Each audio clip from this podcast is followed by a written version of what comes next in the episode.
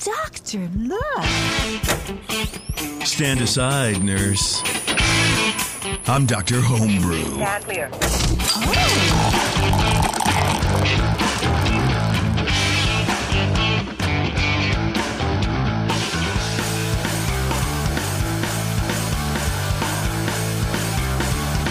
Hey, welcome back to Dr. Homebrew, everybody. We have a great show for you today. We have a Festbier, first of all, which is not necessarily a style we get a ton of, and I like these shows. These shows are fun because we get to talk about different flavors other than, oh, there's no hop burn. Cool. You know, what one malt did you use for your IPA? You know, it's that kind of stuff. We get to Well, there you go. Also, it's the perfect time of year for a Festbier because, you know, Oktoberfest. Yeah. You know, before we get started, I'm going to talk about the chat for a second because I was bitching in the last show about cleaning. And William in the chat says, come on, JP, it doesn't take much to clean. Yes, it does.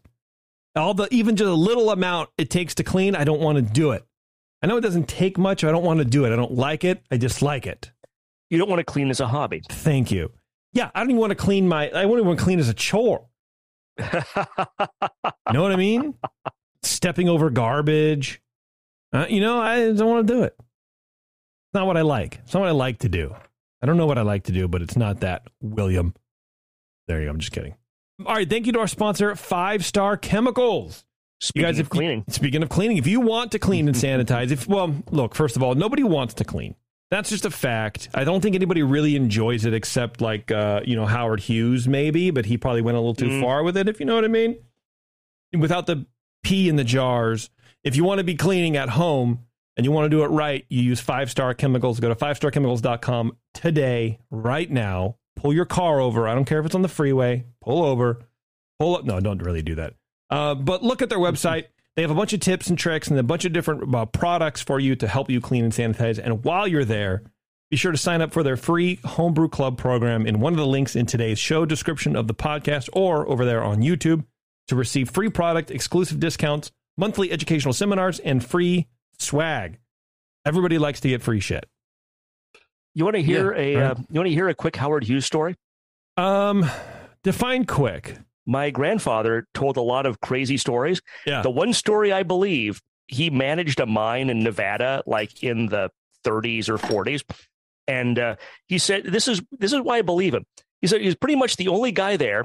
He was working real late. It's like midnight-ish, and this guy rolls up. He's like, who's this guy come up to the mine? And it was Howard Hughes who owned the mine. And he had my grandfather take him around for like 3 hours and asked him like an infinite number of questions. And then he was satisfied and left. And that's not a tall tale type of story. That's like a thing that happens when your boss is really weird. Yeah. So I actually believe that my grandfather had like a 3-hour conversation with Howard Hughes about his mine in like 1938. That's wild. Wow. That is wild. David, do you have a Howard Hughes story? No, I don't. Oh, it's too bad. You're fired. Get out of here. No. Dave, welcome to the show, man. Thank you. Thanks for having me. So you brewed a Festbier. Is this something that you have done before? Not a Festbier. I've done Oktoberfest before. But... You know, not Oktoberfest before. How long have you been homebrewing, man? 9 years. 9 years. Okay. All right. That's not bad. I don't know that I've actually even tackled either style. They seem kind of complicated. Was it a little daunting for you, or you wanted to do it, or are you just trying to like brew the styles, or you got bored one day, or why Festbier? I didn't do either Oktoberfest or Festbier last year, and just wanted to do it this year. Okay, yeah, basically just because I wanted to. Yeah. Okay, all right. Sometimes that's a fine answer, you know. Yeah, it's a challenging beer to brew. You know, it's a lager, and you got to do that right. There's not a lot to hide behind. It's mostly kind of Munich-y characters, and maybe that's why I haven't done it. I need shit to hide behind. That's why I like porters and stouts. I like to hide. Cooper, since you got a break from the last show because we judged your beer, why don't you go ahead and start on David's Festbier here? You're gonna make me work? Yeah, oh, man. Sorry, dude. All right. Okay. Well, so the bottle has a pretty good fill. It's a little bit on the low side, but that's okay. When I opened the first one, I had a really nice hiss. Let's see. I'll get it on mic this time. Sorry. That was a letdown. But I had my headphones on, so I couldn't hear if it really hissed that much. It did not. It was officially a letdown. Now I'm pouring it into my glass. Can you hear that?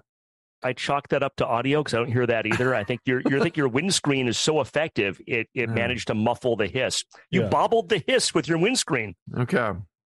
So in the nose, it's got a clean and lightly toasty aroma, a prompt, medium-low herbal hop, slightly biscuity and bready, no obvious fermentation-derived esters, no DMS or diacetyl. It was slightly grainy to me as it warmed, I felt. Pretty close for aroma. I gave it a 9 out of 12 there. Color-wise, appearance-wise, this one seems... Yeah, the head just fell completely flat on this sample. If I had to adjust on the fly, like Schar sometimes does, I might have to bump it down one just because the head lasted a little longer on the other bottle I had last night. Mine kind of jumps off too. Kind of just, it's there and then it goes. But the color is really nice. It's got this rich, orangey, light gold color, medium white head of fine bubbles that recedes on the sample I had last night to a more wispy cover and a collar after a moderate time. So it stuck around okay last night. And the beer is clear. It's very clear. You can see right through it. No problem. Kind of orangey highlights there. Flavor wise, it's got kind of an overtly bready, doughy malt flavor with a medium low sweetness. It seems cleanly lagered, which is nice. It doesn't dry out quite as much as hoped, or else there's something that's giving me a little impression of, lingering, kind of a sweet bread-like impression that kind of stays long into the aftertaste. There's something grainy lingering in the aftertaste with that. And the bitterness is low. I think I might have a little bit of DMS here, which is, not detracting too much there or anything like that. But it's just not as much of the toasty flavors that I got some toast in the aroma. The toasty flavors aren't coming through as much, or else they're kind of obscured a little bit. Though finish wise, it's not like a sweet beer. It does finish semi-dry. It seems to be kind of where it should be there. And I'm not getting, any obvious flaws.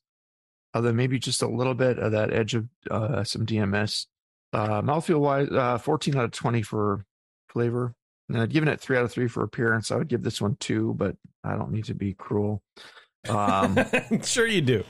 You're a judge. Yeah. That's what you do. That's what beer judges do.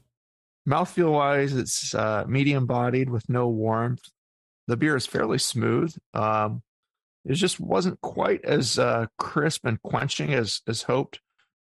These beers, they're served in the liter, the Maßstein in Germany, for Oktoberfest, and they should be really crisp and quenching and smoothly drinkable. And this one's not biting or harsh or anything like that. And it is somewhat creamy. There's no obvious astringency or anything going on in here. It's just not quite as crisp as I would like. Do you think that's a carbonation factor, or do you think it's a recipe thing? I'm starting to think that it might be carbonation factor. It has, on the one I noted last night, it has the impression of like kind of a medium low carbonation. I think maybe the hiss that I heard either was louder for some reason, or I just, but it did. I think the sample I had last night was probably even more carbonated than this. This one's a little bit flatter. Sometimes it is hard to get the perfect amount of carbonation in a bottle, but this should be a pretty effervescent beer, at least medium to, towards medium high carbonation, perhaps. Seems like overall a cleanly brewed fest beer, which with a lot of good, genuine ingredients and pretty good brewing process to get it right in that territory. Maybe it just needs a bit more attenuation, maybe a little more carbonation to A, kind of soften that malt sweetness, and B, kind of drive a little bit more thirst quenching quality to the beer. Have it dry off the tongue a little more crisply and refreshingly. Obviously, as you do with any good German lager, use a massive starter and classic lagering techniques. I'm sure you know what you're doing after 9 years on that front. But it's a good beer. I really enjoyed it. It's actually, I would put it in very good territory. With the 1 point deduction for the head, I landed at a 35. I gave it a 36 last night, but I'll go 35. Right. Yeah, it's nowhere near sweet or cloying. I didn't want to give that impression, but there's something maybe just with the carbonation lacking a little bit. It's giving that impression of some sweetness from the malt that's staying a little longer than I'd like into the finish and the late palate. Yeah, I would agree with that. I mean, it doesn't taste like a fermentation byproduct. It definitely tastes more like flat cold beer. Yeah. Yeah. As I keep tasting it, it is plenty toasty, like toasty malt flavors, but which I like. Alongside that, you have that prickly carbonation driving them a little harder. So that's my take on it. Okay. Very good. Yeah. 35, 36 point beer. All right. Schar. Let's do it. So why don't you be nicer David? Than Cooper? I'm not the guy that's your niceness cleanup batter on this show, probably. Maybe I am. I don't know. That could be my role. We're not playing good cop, bad cop here. Yeah. No. So, David, I have to ask, because this talking about my role on the show, are you in a homebrew club? No, I'm not. So you're just making good beer by yourself, and that's a good thing. Lone wolf in it. You're lone wolf in it. Based on your T-shirt, you know, the Imperale Beer Project. Yeah. Yeah, Vito. Sadly, had to close the doors. We were there on the last night they were open. Oh, really? Was actually I did not know that. My first time there was the last night they were open, and Vito couldn't attend because I think someone in his family had COVID. They had some really good beers. Anyway, that could be a club. That could be a club. Sure, Imperial Beer Project fans. Yeah. So, I like this beer. Thank you for sharing it with us. Aroma, I got a medium toasty malt aroma. I thought it was pleasant and inviting. Classic German bread crust aroma, kind of that like a fresh baked, you know, something you bake at home, like an artisan bread. Low herbal hop aroma, no obvious off aromas for 8 out of 12. Appearance 2 out of 3. Deep golden color. The head in my sample was small and not persistent. And I may chalk that up to my glassware rather than your beer. I mean, I've simply, you know, I hand wash stuff and I do my best, but things don't always work out the way you want them to with hand washing. So that easily could be a problem on my end. Crystal clear. Again, 2 out of 3. Flavor. Initially, the flavor to me was malty. I got a little bit of that doughy kind of bread dough that Cooper picked up, but I also got like a little bit of honey caramel sweetness, which to me, that's not something that ideally should be in a fest beer. And I was wondering, you know, one of the things we'll talk about is when you brewed this, I wonder if that might be just a little bit of oxidation, because sometimes in a good beer like this, oxidation doesn't come across as paper or cardboard. It comes across a little more honey or caramel. I still did get the bread crust character in the aroma or in the flavor. Bitterness balances in mid palate. It's well attenuated. When I first poured this and it was colder, the finish arrived pretty quick. And as it warmed up, the finish is definitely longer and malty and pleasant. But it does still have some of that little bit of that hint of that honey and caramel. So I gave that 14 out of 20 for flavor. Mouthfeel 4 out of 5, medium body, carbonation is medium low. To echo what Cooper had said, I think a little bit more carbonation would really have helped this beer. Very slight warming, more creamy than astringent, 4 out of 5. Overall impression 7 for a total of 35, which is very good. And I was kind of my thinking about this beer. It might be that this hint of what I perceived as oxidation was really just maybe a little bit of low carbonation that let the malt just sit on your tongue a little bit too long to give that impression that maybe wouldn't have been there if it had been a little bit more carbonated. There's no apparent off flavors other than that maybe a little bit of oxidation. I think it's a good beer, and I really appreciate your sharing. Very good. Yeah, I would just echo all that. I don't want to dogpile on you about carbonation, but get it together. Carbonation's hard. Okay. Carbonation's really difficult to do. It sucks, dude. I hate it. It's a terrible. It's a terrible thing. Even kegging, I'm like, I don't want to. Maybe that's part of my problem, too. I'll chalk up the cleaning. Anyway, David, what's up, man? Let's go recipe. You want to give us your recipe first? All right. It was a 10-gallon batch I did, or 12-gallon batch. It was 8 pounds of Munich, 6 pounds of Vienna, and 10 pounds of Pilsner, all Weyermann. I think it was just too much Munich, I think. And then 2 ounces of Mittelfrüh for 60 minutes, and a 1/4 ounce of Magnum, and an ounce of Mittelfrüh, 10 minutes, Oktoberfest lager blend from Wyeast. Did a two-stage starter, and then I like to let it sit overnight, pitch it at 45, I'll drop the cold break, and then put some in this flask and stir that back up and then pitch that. And then it started out at 1054 and went down to 1010. Nice and dry. Yeah, okay. Yeah, it's good attenuation. Yeah. What do you think about his recipe? Is it too much Munich, like he said? Maybe a little heavy on the Munich, but I like that the recipe is fairly simple, just the three malts and the one yeast and the, a little bit of neutral hop in the bittering and a little bit of, the hops are not too heavy by any stretch of the imagination. They're right where they need to be. That part was good. Yeah, I think it's probably mainly just a bottle carbonation. And what's your bottling technique? A beer gun or a? Yeah, it's a beer gun. First time using it, actually. Oh, wow. Okay. I haven't bottled anything in 8 years. Yeah. That's probably what happened. You just trying to find the beer gun's a great product, but it's tricky, and it's not foolproof. Yeah, I wasn't a fan of the line it comes with. I probably got to replace the line. Yeah, let's do a beer gun 101. I mean, we could honestly, but I don't know.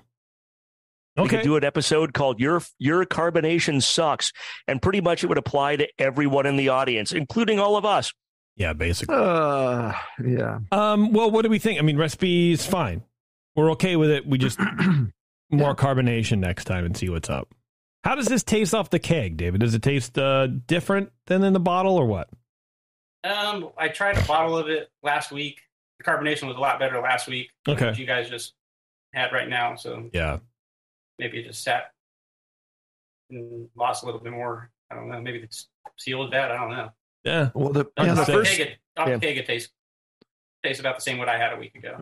Okay. Yeah. Okay. No, it's seems like a really good recipe and good technique. And you're starting really, really cold there. That's what you like to do with your lagers. That's cool. I mean, you can, and do you ramp it up a little, as you go along slowly, or do you just go up and do a diacetyl rest at the end? No, after 24 hours, I'll let it get up to like 48, and then like a day later, I'll go to 50. And then after like a week, I'll go up to like 52, maybe. Cool. Yeah, you got great attenuation. It is, like I said, it did have that fairly dry finish. It's not clean, but it's just there's the impression of sweetness, like maybe from the fruitiness from that Munich malt, and combined with the slightly low carbonation, letting that shine a little bit in these bottled batches. But I'd love to taste it off the keg there, and the sample I had last night was a little better than this one, but just minorly. The head fell really flat. I don't know what's. Yeah. I think you can get bottle variants when you're hand bottling like that. Even on a beer gun, even on just the thumb faucet with the tube down it. Like I think it just happens. Yeah. Yep. So that's part of it. What you want to do if you're entering for a competition is to increase the carbonation in your keg, ever so slightly. A fraction of the volume of CO2 to get it to that point where it's, when it comes out of that bottle, it's going to be at that perfect level for the judges. So, David, do you have any questions for the guys based on their feedback? No, I'm pretty good. Okay, guys, do you have anything else for David, or are we kicking him off? Question about water. Okay. Did you go for a certain profile there? Whatever Beersmith had told me for the. Yeah. Well, I used like the Beersmith app, and then the Bavaria, and then whatever. I think it was a Palmer. I think I looked at Palmer's recommendation. Yeah, there's kind of a moderate sulfate. Pretty. Brentwood water sucks. I got the I got the water filter system, like the whole house, and then I go through another carbon block and then add a little bit of calcium chloride and gypsum and then just lactic acid in the mash. Yeah, I don't think it's too minerally at all. It's the water balance seems right. Yeah, I think it's good. Sounds right to me. Yeah. Are you going to make any changes, David, do you think? Or yeah, I'm going to drop the music down, I think, next time. A little bit, yeah. All right. I'm working that carbonation. Unless you guys think it stays, I don't know. What do you think? No, if you do enter in a competition, just... I think you could drop it a little bit. Yeah. If you drop it a little bit, don't do something crazy by dropping it like 4 pounds. Drop it maybe a pound. Oh, okay. How many pounds did you have in there? It was 8 pounds. Okay. The Munich. I liked the flavor that it brought. Yeah. And to me, maybe I'm just, my taster could be off, and if I could be an outlier here. When I got that hint of caramel, it wasn't to me like Munich. It wasn't a malt character. It was like a little bit of an oxidation character. And that can come from, sometimes you're hand bottling off a keg or something. You can get oxidation or weird stuff like that can happen.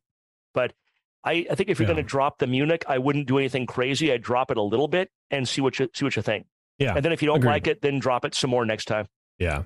Yeah, replace a pound with the Vienna and see where that goes. That could be real nice. Yeah, it's a great idea, Brian. Yeah. I think you're like 80, 85% there. Yeah. Yeah, good stuff. Good. All right, David. Well, we'll let you go, man. All right, thanks, man. Appreciate it. All right, thanks for entering. Thanks, man. Later. All right, we're going to take a quick break. Everybody, we'll be right back here on Dr. Homebrew. Stay tuned.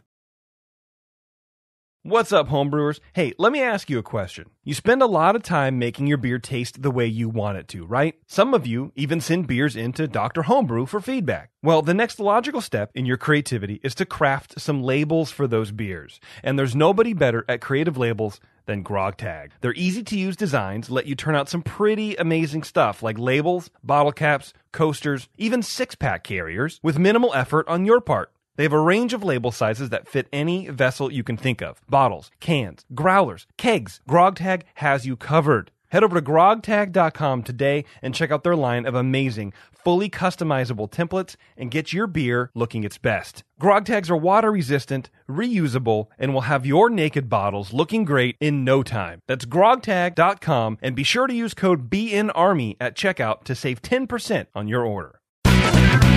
Hello, fellow BNers. This is Sully from the 21st Amendment Brewery located in San Francisco, just 2 blocks from Giants Park.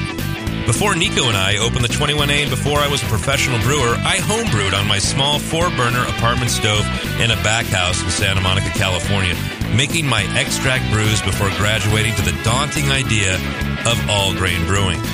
Homebrew books and information was hard to come by back then. The internet hadn't been invented yet, along with other things we take for granted today, like electricity and potable water. One thing I wish I had back then when I was learning was a radio show that could teach me the ins and outs of brewing and answer questions that I had about homebrewing, a resource for making great craft beer. The 21st Amendment Brewery is excited to be a proud sponsor of Dr. Homebrew, a great show that teaches you what you need to know about making incredible beer. Good stuff. Listen up, you might learn something. I certainly did. And thanks for your support. Tasty Crack Games. Dr. Homebrew, please report to the ER for Code Blue. Dr. Homebrew to the ER, please. No, and your tea time has been moved to 2:30. All right, thanks for sticking around, everybody. We are going to talk to Brian Schar a little bit about judging at the at the GABF. Brian Schar, you went out to Denver, or Denver adjacent, for the Great American Beer Festival judging. So Louisville, is that where NHC was the first time it was in sort of Denver adjacent, where everyone's like, oh, we're going to go to Denver, and you had to take the fucking tram 20 minutes out to do anything, and we just had a hotel? I didn't go to that NHC, so I couldn't tell you that. That pissed me off. It was funny. I was, when I got my invitation to go out there, I just assumed it was Louisville, and I got corrected by some locals right away that it was Louisville. Oh, yeah. Which is good because it keeps it from being even more confusing than it could be. How can JP be annoyed by things that he didn't even do? That's what I want to know. No, I went Have to... you met JP? I went to the NHC that I was talking about. And I remember hearing that it was in Denver because that was back when, and I don't know if they still do this, but that was back when the NHC was like marketing as the next big town over, you know, where it's like, oh, like Denver. Well, I was told we were going to Denver, sir. Nope, you're going 20 minutes away from Denver. Well, the Brewers Association is based in Boulder, so I understand. And Denver's got like 30 suburbs, so it could have been Longmont. It could have been any number of L. There's like 3 different L suburbs. Yeah, that was weird. It was just weird. It bummed me out. I was like, oh shit, okay, because you had to get on the train. You had to walk first of all. You had to walk a quarter mile to the tram station. And get on the train, not walking, and then go all the way into town, and then you had to catch it to make sure. It sucked. I like it better when it's in Denver proper, But whatever, I understand. Yeah, look, that was 10 years ago. Who cares? Or longer, probably longer. God, I've been doing this a long time. All right, Char. So you went to Longmont, Louisville. Okay. Yeah. And the details, obviously, I can't talk a lot about some aspects of the details, but I was excited. Why not? This is the first time I've. Why can't you? I can't. I really can't tell you what panels I was on or what my. You can't? Really? I can't. No. Why not? Has it been announced? I'm interrupting you and I don't care. Has it been announced? I mean, is that why? No, it hasn't. No, it hasn't. So, okay. When is GABF? In a couple of weeks, I believe. I think it's October 5th and 6th. They do it that far in advance. There's 3 sessions, right? Oh, wow. 5,000, 6,000 entries. I mean, it's like Homebrew Con. I guess there's a lot of beers to judge. I guess I just assumed that it was all that like week, because every time you go out at the end of the GABF sessions, you run into the judges that are just fucking hammered or tired or both. So I just assumed that they were just putting you guys through the ringer, but I mean that makes sense. They bring out a chunks at a time. Yeah, it's but what I can talk about, and I think it's kind of interesting, maybe for our listeners, is some of the differences between like homebrew judging and GABF judging. Yes, and GABF, there's 3 flights in the morning and 3 flights in the afternoon, and each flight is about 10 beers. So you're judging about 60 beers a day. And when you start at 8:30 and you're done at about 3, you don't really get drunk. You get a little tipsy. But when you drink all day at that level, by the time 3-4 o'clock rolls around, maybe it's because I'm getting older. I was just wiped out like pretty much every day. Yeah. And I remember one day, like the second day, I went back to the hotel and I had a nap for like an hour. And I got up and I'm like, God, it's like 5 o'clock. I should eat something. And there's a place, like a tap house that was about a 10-minute walk from the hotel. It's close. I'll just go over there. I won't bother Ubering. I'll just go there and I'll have some food and I'll have a beer. And it was a fantastic beer. And it was a struggle to finish that.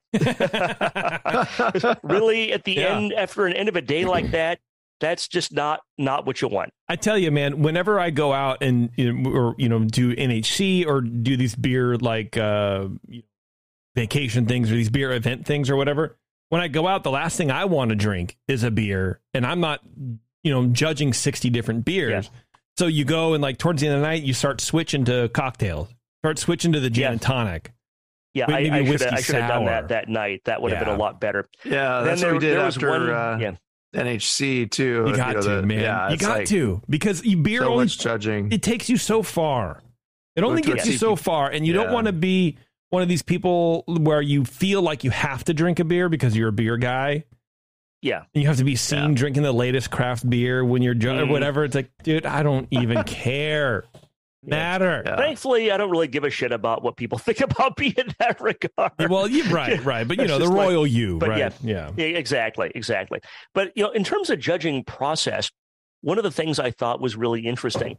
So, in a homebrew competition, you might have, let's say, however many beers in a flight. And the steward brings out to everybody one beer. Mm-hmm. And you taste it, you smell it, you write down your score sheet.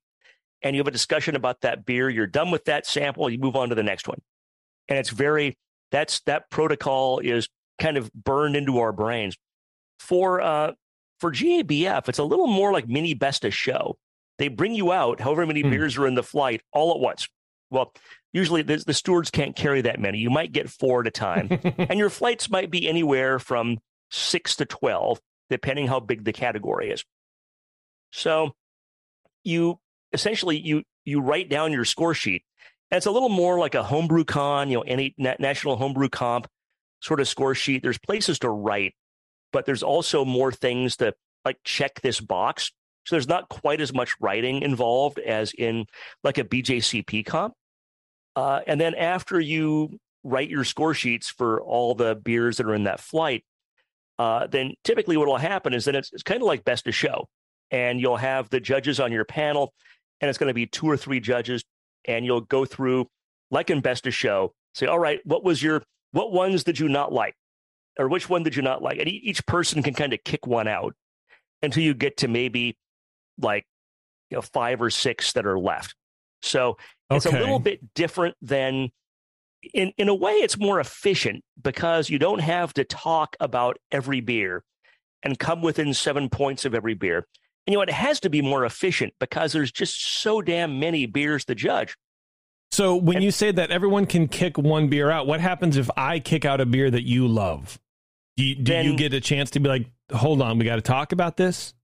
No, typically it's like a best of show or a mini best of show where if, let's say, 2 people didn't like it very much, but you really liked it. Yeah. A lot of times it'll stick around and you can ask for, and people will be like, let's just keep this in for the time being. And then move on to the next person to kick one out. And you don't have to take that approach, but it's the approach at the tables that I sat on. Okay. And like I said, the advantage is that you don't have to talk in detail about each beer. Right. Or the question about a beer, this is sounding very similar to what I had to do at NHC, is, okay, was this a beer that you would fight for? Was it one of your top 3? Because if not, out of these 9 to 12 beers, it's not going anywhere anyhow. So let's just let it go now. One person or 2 people really disliked it for one reason or another. No, that's right. And if you're an experienced judge, unless you really think the other judges are wrong, and when you're judging with people that are really experienced and really familiar with beer, and they're professional brewers and they're brewery owners, they know what they're doing. You've got to really, if you really want to stand by a beer and fight for it, that's great, and you should if you really think that should happen. If you're not going to fight for something that might be in 4th place, you know what I mean? Just like you said, right? Don't die on the hill for that, You're not going to die on a hill for something that nobody else thinks is that great and that you think might be in 3rd or 4th place. Okay, interesting. So, and then medal rounds are kind of similar. So you'll go through this first round stuff.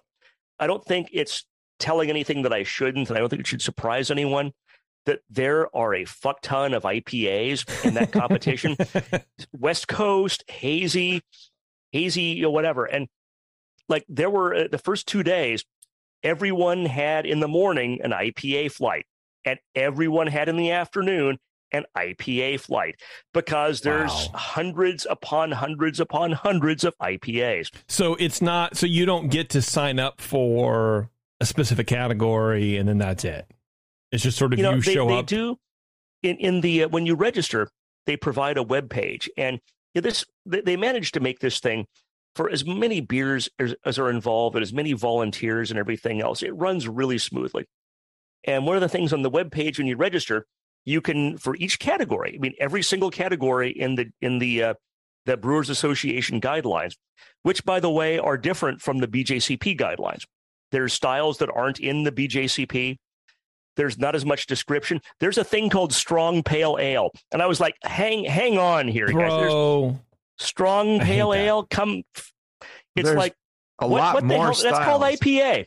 And there's more styles. And are there more styles because more styles means more categories and more categories means more sponsors and more sponsors means more money?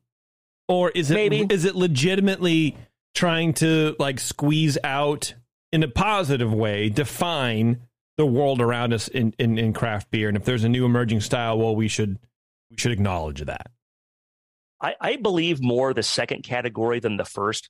Okay. And if you can pull these guidelines, or if they're not secret, but you can look them up online. They're readily available, and they generally track the BJCP. But then there's things like I wondered like, where is this strong pale ale coming from? There's a couple that are just kind of weird. And like spice herb vegetable is broken up. I mean, there's a thing called field beer, which essentially is beer made with like savory ingredients like you grow in a field, hence it's called field beer. Okay. And spice is different. And, you know, spice herb is kind of a different thing. Going back to the strong pale, because that makes me angry very much. You're angry, JP? I'm angry. It's the kind of anger Zoloft can't even suppress. No, it's that's some anger. It sort of makes a lot of sense now when I would see a pale ale at 6.1 or 6.5. I've seen a pale ale at 6.5% on a beer board, and it's like, right. That fucking makes me angry. It should not be that high. But if it's, I guess what I'm trying to say is the same old thing on the beer board. If the brewers are brewing styles like strong pale ale, then they should market it as a strong pale ale, and the beer board people at the bar should put it on so as such. Don't call it a pale ale, but it's really a strong pale ale. Like either style guidelines mean something or they don't. Yeah, well, no, I agree. We're more familiar with the BJCP guidelines. There is a wide variety of concoctions that people out there in the craft brewing world are brewing, and you know, there's style creep that has happened from, you know, some of the existing styles that start out early in the craft beer movement, where pale ales have gone towards a little stronger. And if you differentiate between a classic strength pale ale and a strong pale ale, you can give those beers that people brewed as 6.1 or whatever a place to go, where it's like maybe a lower bitterness than an IPA, but a pale ale bitterness beer with a slightly stronger strength to be judged as such. I don't know. I'm just playing the devil's advocate here. Don't get angry at me, JP. Right. No, interesting. It's interesting to me how the guidelines are very similar to the BJCP, but there are some interesting differences. So then you have the like the first round for every style, and you write your score sheets. And then I was lucky to be on, well, not like everyone's on some medal rounds. So the medal round is like the final round. So you'll have like, you know, 8 to 12 beers, and it literally is a best of show round. There's no score sheets. You go through, and ideally these are the best of the best, and you shouldn't be able to necessarily easily kick some out. But just as in a best of show round for homebrew, there's always 2 or 3 that you can quickly kick out. And then you have that discussion among the ones that are left about which one is really the more platonic ideal of the style and the best executed compared to the others. And what's kind of funny is they take to the table, there's an envelope, and there's the thing to write your numbers down on, and the envelope has like the sticker on it, and you're not going to close that. But when the steward takes that number back to the cellar and they put the actual beer name on there, that gets closed up, and kind of like Miss America or whatever, you know, the Academy Awards, PricewaterhouseCoopers has audited this result, and that goes into the vault. And then on the day that they announce that, they break the seal and read off who won. So I'm kind of curious for the categories I did medal rounds for, whose beers those were. That'll be kind of fun to see. So you did medal round, so those categories are done. Yes. Interesting. So why I wonder why you can't say anything about it. They, you know, it's just general OPSEC. You know, they don't want to keep sure they want to make sure that people don't say or do dumb things. Like, you're supposed to have your phone off all day aside from lunch. And not have they don't want you taking pictures. Yeah. They don't want people to And I get it, because like if it's IPA or something, who's going to tell which one is different? But if you're doing like a category where you have to declare specialty ingredients, then you can tell what beer that is if you went and looked for it. No, there's no way. I would. Yeah, I mean, if it's really specific, you know, so there's certain beers. I mean, if you have like a bright pink beer. Okay, maybe. But, you know, I appreciate that they're trying to maintain their security and maintain the suspense, and not have a bunch of idiots go yap on social media about something they saw or heard. It's not a knock. What I'm saying is nothing that's... I don't think I've said anything that the the BA would be upset about. No, I don't think so either. I mean, we're, you know, we love just the talking BA. About process. Yeah, no, the BA is great. I get that they don't want people to inadvertently, you know, compromise the process, even by accident, you know? Sure. And again, I'm not saying they're doing anything wrong or it's stupid laws or stupid rules. Or I'm genuinely curious about why. There's a lot of money in craft beer. This is commercial craft beer, not homebrew, right? You know, sometimes, and to make an analogy, there's probably a bad analogy. Like you'll see sometimes online where some Russian dude is invading Ukraine and he's taking a picture of something. It'll never happen. By the building, he's by a building or something, and boom, he's violated OPSEC because you can geolocate that building with the shadows and the building and whatever, and boom, suddenly your selfie gets you killed by Ukrainian artillery. You know, yeah, that's and you a don't weird, think that can happen. No, that's but it not can a happen. Very good analogy. If you tell me like, yeah, I had to judge strong pale ales, and there were a lot of good beers. Like, I don't feel like those are. And different. Russian artillery dialed right in on us and killed us right afterwards. Yeah, it's crazy. Yeah, yeah. The BA just called in a strike on Schar's home and conquered. Dude. Yeah, right. Missiles are coming. Ken Grossman decided to, I don't know, whatever. But it's fine. So it sounds like you had a good time. Yeah, it's funny. You meet a lot of interesting people. And what do you like doing? You run into people that you've known before, and like Pete Slasberg. Everyone in the beer community knows Pete. Oh yeah, and he's there. And I mean, if you've been around the community for a long time, you run into a lot of people you already know, and you get to meet some cool new people. And it's fun. It's a good time. What do you like judging? What judging experience, as far as the actual judging, not going there and the attending and whatever. But the actual judging process, which do you prefer? The homebrew version or the GABF version? I don't know that I have a preference. They're just different. I hate that answer. That's a lawyer answer. I'll tell you. I'll tell you a funny story that they won't mind. Yeah. So we judged in the Brewers Association warehouse, which and I'm like, why does the BA have a warehouse? And then you realize, you're putting on big events every year like GABF and World Cup of Beer and Homebrew Con. All that stuff has to go somewhere. Yeah. All the TVs, all the curtains, all the miscellaneous whatever. Yeah, and you need a lot of stuff instead of renting it every year. Yeah, absolutely. Yeah. You need a lot of stuff to put on a big event. And that's got to go somewhere. Yeah. So we're in this warehouse in Louisville, and it's funny.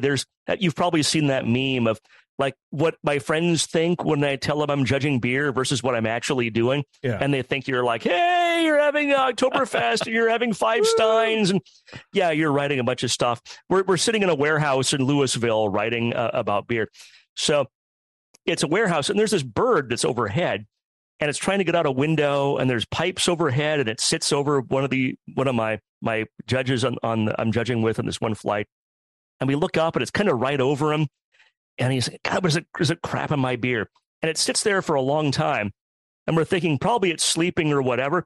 Pooped right on his shoulder. Oh, man. I would have gone right over to we shifted the tables after that. But yeah, you got poop on his shoulder. I would have gone right, just walked through the warehouse looking for the T-shirts. I would have scored the T-shirt. Absolutely. Yeah. At least it didn't go on the beer. That's good. Yeah, and I always made sure... I made that was the first day, and I made sure on day 2 and day 3 that I sat at locations where birds could not poop on me. Smart. I do not like to be shat upon. Yeah, not unless you're paying. You know what I mean? Not even then. No, I'll agree with the sentiment that at NHC and at HomebrewCon, it was a very fatiguing experience to judge such long sessions. And it sounds like at GABF it's even longer. We would usually have 2 to 3 sessions in the morning and 2 to 3 sessions in the afternoon. And yeah, maybe 10, 8 to 10 beers each, sometimes 12, but, it was a lot of beer to get through. And it really interfered with once talks started going on and stuff, and they didn't repeat the talks this year. And I'm not complaining. I signed up to judge. And it's part of the experience. I did my part. That's what you choose. Yeah. Well, and you can download the talks later. They make them available. Yeah, I got to judge some fantastic, best, metal rounds, which was really fun and really hard to do because the beer quality at that level is so intensely high. It's like cutting fine hairs. It's like, this one's just slightly this. Sorry. Yeah. That's a fantastic beer. And, that's what's really tough when it's, you get to a medal round, just like the best of show for homebrew. And you get to those last, there's like, you can only award, you know, gold, silver, bronze, and there's 5 or 6 beers out there. And like, wow, how do we slice this? Well, these are all fantastic. How do we pick which ones are better than the others? Hang on, everybody. It's Dr. Homebrew. We'll be right back. The leader in affordable, high-quality kegerators is here. Introducing Komos, the kegerator designed with serious beer drinkers in mind. It features an all-stainless steel draft tower, a major upgrade over traditional chrome-plated brass towers, and Komos keeps your new tower cold with their air-cooled tower fan, wrapping your beer lines in frigid coolness. Your beer is poured from innovative forward-sealing faucets that don't leak, so they stay cleaner for longer. Dual gas inlets on the rear of the fridge allow you to run both CO2 and nitrogen gas. Serve your beer with CO2, serve your kegged wine or even cocktails with nitrogen.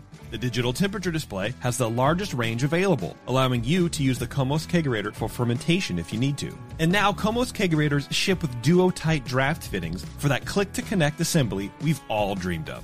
Buy direct from KomosDraft.com and receive free shipping on your order. That's KomosDraft.com.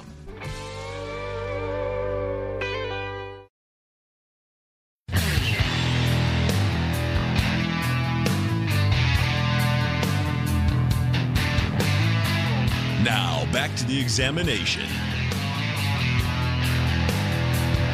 And I'll tell you one thing that's also kind of interesting about judging commercial beer as opposed to homebrew. Yeah. You know, one of the, the style doesn't matter, but I had one flight where probably 5 or 6 of the beers tasted almost identical.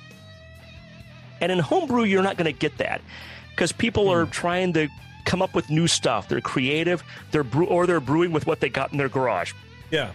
Or they're just doing whatever. You're not going to have, it's rare to have 2 home brews in a flight taste the same. And then you realize for commercial beer, whatever the style, the market wants what it wants. And if the market wants X, you're going to have a whole lot of brewers trying to brew X. So you're going to have a lot of entries in a lot of styles that are very similar to each other. That is a good point. Because they're trying to kind of dial in. And thankfully, none of those, but the category that happened in, there were like a couple, there were some standouts and there were some that weren't. And we didn't have to get into splitting hairs on the 6 beers that were identical. Mm-hmm. But that's a thing that I had never run across before in competition. And I thought about that for a while afterwards and realized that's why, because that's one of the commercial differentiators. Yeah, the choke is probably a lot tighter on that because you got to be closer to hitting that target, and that's sort of the hard part is when you're not a brewer, when you're just a home brewer or fantasizing about being a brewer, you're thinking you're going to do all these different styles of beers and you're going to reinvent category and you're going to do all this shit. But then when you become a brewer and if you're lucky enough to own your brewery, even more pressure to make money, and you have to brew the styles that people are buying, and you have to focus your attention and focus your craft and hone it to appeal to the palates of people who are coming in to pay for it, not to just yours. Because you're a brewer doesn't mean you don't like to sleep indoors or eat, right? So, but I guess that would make competitions a little bit harder, even too, because you are sharing similar palates, even more so. Across the judging. Yeah. Yeah. Do you, and we'll wrap it up here in a second. Do you think that homebrew, because I guess what am I trying to say? Less people, I would imagine, enter craft brew competitions like GABF, like commercial competitions. I guess I shouldn't even say craft beer, but commercial competitions for, to win and for marketing purposes rather than to get feedback. I know there is a part of that, and some brewers do like the feedback of the different judges. But homebrew level, we've always sort of sold entering competitions as get feedback on your beer. But I think a lot of homebrewers also enter just for the hardware, but it definitely is more feedback-oriented. Do you think homebrewing would be better served going to a commercial judging aspect where you're not filling out the sheets necessarily, not writing shit down, you're ticking boxes like they sort of have in the first round at Nationals? Or are we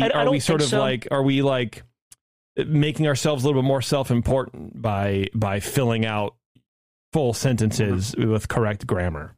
there was no first round of nationals homebrew scale wise this year. It was, you know, NHC was just all in one location. So it was pretty much the very similar model. It sounds exactly like what Brian's describing. But I think I'll let him answer that question. To JP's point, I think there are two different audiences, if you will, or two different groups of people. There was, like, on day one, I was, there was one beer that was, I even forget what was quite wrong with it, but I was thinking it's probably a packaging issue. And one of the other judges, who was a professional brewer, is like, now, when this is a, when you're entering GABF, the fact that you can package is taken as a given. You should be able to, as a professional, whether you're packaging from a tap room or a production brewery or whatever, it should be a thing that as a professional, you should know and understand how to do. And I think, having said that, I think a lot of professionals, especially if you're not a packaging brewery, face the same challenges on packaging that we do as homebrewers. But it's a different, I like a lot of things, I think when you're doing it for money, it's different from when you're doing it for fun. And when you're doing it as a hobby, we see it here on the show. I mean, we live in a time when there's so much more information, so many more resources available to people than there were 20 or 30 years ago. And part of that information and resources is homebrew clubs. But how many people come on the show and they're not in a club? There's nothing wrong with that. That's right. Great. I mean, do what you want. I mean, maybe you live too far away. Maybe you don't have time. Maybe you don't like people. Maybe you don't like the club. You know, maybe they meet in a day you can't go. I mean, there's a billion things that can happen. Mm. But the fact that there's so many people on this show that take the time to send their beer to us and talk to us about their beer and get feedback from us tells me there's still a lot of people in the homebrew world that need that feedback, and they don't have a good mechanism to get it close to home. Right. Right. And when you're a professional, you're doing it for money, you have the time and you have the resources, and I mean, have the time. I mean, when you're a small business owner, there's never enough time and there's never enough resources, but you are always, your network with other people in that same situation. Mm-hmm. Yeah. And it's like they told me, like talking about packaging the first day at GABF, there's a certain minimum level of competence that's assumed if you're a pro that maybe is not always warranted, mm-hmm. but there's a certain minimum level of competence that you should have. And what you're trying to get at that point, I mean, people, when you're trying to medal at GABF, I mean, some people it's like, you know, maybe you're getting a bonus, and maybe you're going to go out and try to get more investors. Maybe that's something where you're going to get beer tourism, where someone's going to read, you know, home brewers or beer lovers are going to look at that list and say, oh, this place a state over, they won gold for their blank, and I love that style. Let's go drive on Saturday and go check it out. I feel like there's an economic aspect to that that's not there for homebrewing. That is true. But to counter to that, because there's always examples to prove the other side of any argument. But of course, you know, I know at least one brewer. I don't know if he really wants it out there, but. You know, he would put that he won medals on his beer and like nobody gave a shit. It was sort of sour beer. And maybe it was because of the style, but it's like, it doesn't mean anything to me. And I would sort of have conversation with brewers over the last few years that means less to them now. It means less to the consumer because it doesn't drive anything. What's driving craft beer right now is variety packs and the seasonal rotations on the handles. What's new and that may well be. And then your variety pack for your regional breweries. That's what's driving. That's what consumers want. They don't care about it. That may well be. I mean, remember like in the 90s when that was part of people's marketing. Yeah. Like GABF gold winner. That's what I mean. And that was like a big thing. It doesn't matter as much anymore. On the other hand, you know, we've talked to a few homebrewers who've gotten funding because of the awards that they've won, but that's very rare. For the most part, you're right. It's just for ego boost and you know, which isn't a bad thing. We all need that. No. Or just, you know, pride, personal pride. But yeah, craft beer, like awards don't have the impact they used to do anymore. I mean, you don't even really see it on people's packaging anymore as much as you used to. No, I think it means something. It means something. Yes, it does. It does. It still means something. Small brewery can win 3 or 4 medals at GABF. They're up and coming. They're doing good stuff. That's right. Yeah, but I don't think it has the same fundamentally. Weight as it did 10 years ago. I think the function of the score sheets and I think the function of the competitions are fundamentally different between professional and homebrew. Yeah, so for sure. Getting back to the function and keying in on something you said earlier, and this is something that bugged me about the way NHC is run. You talked about the beers coming out at a frantic pace. There were four, and four. You know, you had a 12 beer flight. You would get them four at a time, and three, and pretty soon they're all out. And you're on the first, second, third beer, getting down the line. I got down to that 10th, 11th, sometimes 12th beer, and I felt like it was so warm and flat from sitting on the table that long before I could. And maybe it was my fault for not knowing and understanding the model as well, or never having judged GABF to not think, oh, I got to get through this shit really quick and just write a couple comments and then move on.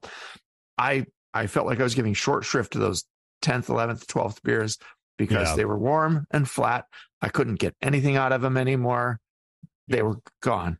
And I felt bad for the brewers because I was like, this guy spent his $12 or whatever to enter it, maybe more now. I don't even know how much it was, but like I did my very best to give it a proper like evaluation, even though I give it the benefit of, okay, this is really warm, but it still has some really nice flavors in it, whatever. And the other one's, well, okay, this one's just gone and it wasn't great, but you know, I didn't knock anybody for carbonation for that reason. Yeah. Did you feel the same way? Did you feel like the earlier beers were easier to judge than the later ones, and that you might've passed over some beers that could have gone on if you had been in a different order? I actually had a little bit of the opposite experience, where I remember on one flight, I thought the first beer was really good. And, that was the first. Someone else suggested to kick that first for diacetyl.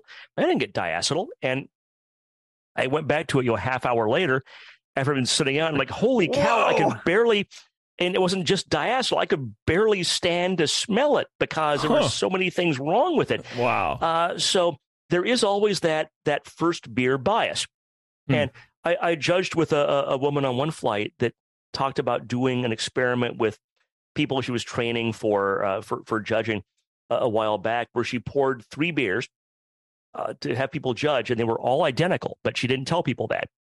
And inevitably, the first beer was viewed to be the best.